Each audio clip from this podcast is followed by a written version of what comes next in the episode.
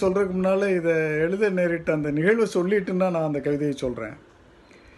ஆக்சுவலாக இது வந்து ஆயிரத்தி தொள்ளாயிரத்தி எழுபதில் நான் பத்தாம் வகுப்பு படிச்சுக்கிட்டு இருக்கப்போ பதினஞ்சு வயசில் எழுதின கவிதை இது. அப்போல்லாம் வந்து லைப்ரரியில் போயிட்டு இந்த ராப்பி சேதுப்பிள்ளை கட்டுரைகள் படிச்சுட்டு அதை அதே மாதிரி கொஞ்சம் எதுகு மோனையாக பேசுறது எழுதுறது இந்த மாதிரியெல்லாம் ஒரு பழக்கம் இருந்துச்சு. அதை எங்கள் தமிழையா திரு ராமசுப்பையான்னு ஒருத்தர் இருந்தார் தமிழாசிரியர். அவர் வந்து அதை வந்து ரொம்ப பாராட்டி அவர் கவிதையெல்லாம் எழுத ஊக்குவிப்பார். அவர் ஆண்டு மலருக்கு ஒரு கவிதை என்கிட்ட கேட்டார் பள்ளிக்கூடத்தில். ஸோ அதுக்காக எழுதின கவிதை. அதில் ஒரு ஒரு இடத்த வந்து அவர் திருத்தியிருப்பார் அந்த இடத்த வந்து நான் அந்த கவிதை சொல்கிறப்போ சொல்கிறேன் அது திருத்தின உடனே அந்த கவிதையினுடைய அமைப்பே கொஞ்சம் மாறி இருக்கும். ஒரு இடத்துல அவர் திருத்துவார். இப்போ அந்த கவிதையை நான் சொல்கிறேன் கவிதையின் தலைப்பு வந்து அப்போல்லாம் அந்த சூரியனை பார்த்து நிலவு பார்த்து இப்படி தான் அப்போல்லாம் ரொம்ப.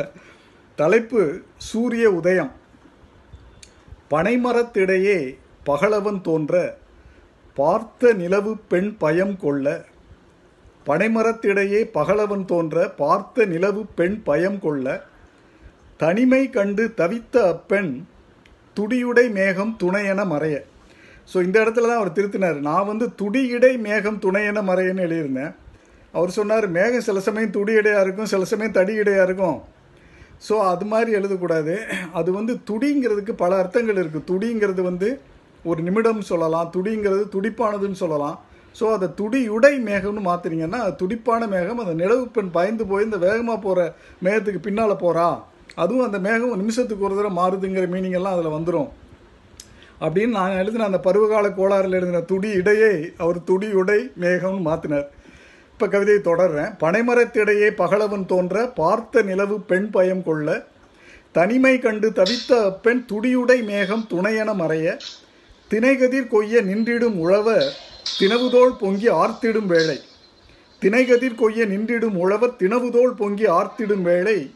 சுனையிடை திகழும் சுந்தர கொக்கொடு சுருதியை பாடும் புள்ளினம் ஒருபால். சுனையிடை திகழும் சுந்தர கொக்கொடு சுருதியை பாடும் புள்ளினம் ஒருபால். கனைதொடு கயல்விழி மாதர்கள் கூடி வளைகரம் ஒலிக்க வாவியில் ஆடி கனைதொடு கயல்விழி மாதர்கள் கூடி வளைகரம் ஒழிக்க வாவியில் ஆடி இணையிலா பொருளை மனதிலே ஏற்ற எழுகதிர் கண்டு போற்றினர் ஆன்றோர். இணையிலா பொருளை மனதிலே ஏற்ற எழுகதிர் கண்டு போற்றினர் ஆன்றோர். இந்த கவிதை அந்த நோட்டு இன்னமும் என்கிட்ட இருக்குது அந்த ஆண்டு மலர் கிடைக்கல. அந்த நோட்டை தான் பார்த்து இப்போ அதை எடுத்து எழுதி தமிழையா ராமசுப்பையாவோட ஞாபகம் வருது இப்போ. நன்றி வணக்கம். நன்றி நன்றி.